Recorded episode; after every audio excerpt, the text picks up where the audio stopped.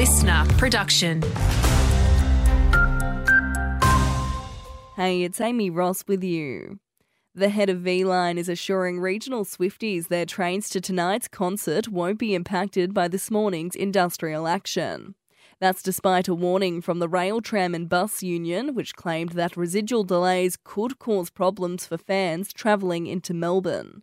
Matt Carrick says any disruptions will have cleared by the Savo. Trains will resume from 8am in the morning, and while there will be residual delays, we will have restored our services so that fans can travel to the Taylor Swift concert. A new school proposal is hoping to ease pressures felt on educational wait lists in central Victoria.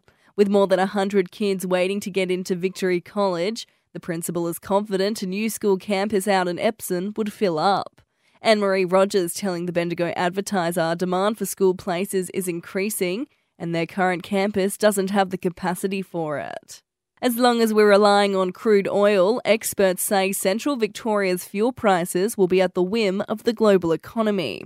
Drivers in Bendigo are spending around $1.90 for unleaded. In Echuca, it's $1.93.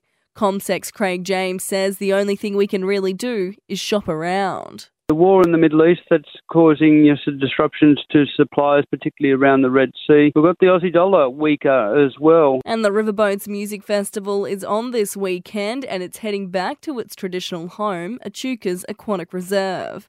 Festival director Dave Fraser says it's been a long process to get the reserve back to prime festival conditions following the 2022 floods for the council up here, we've worked really closely with, and uh, pleased to say that the venue's never looked better. They've done a lot of work down here, and I think people are going to be blown away by how it's all looking.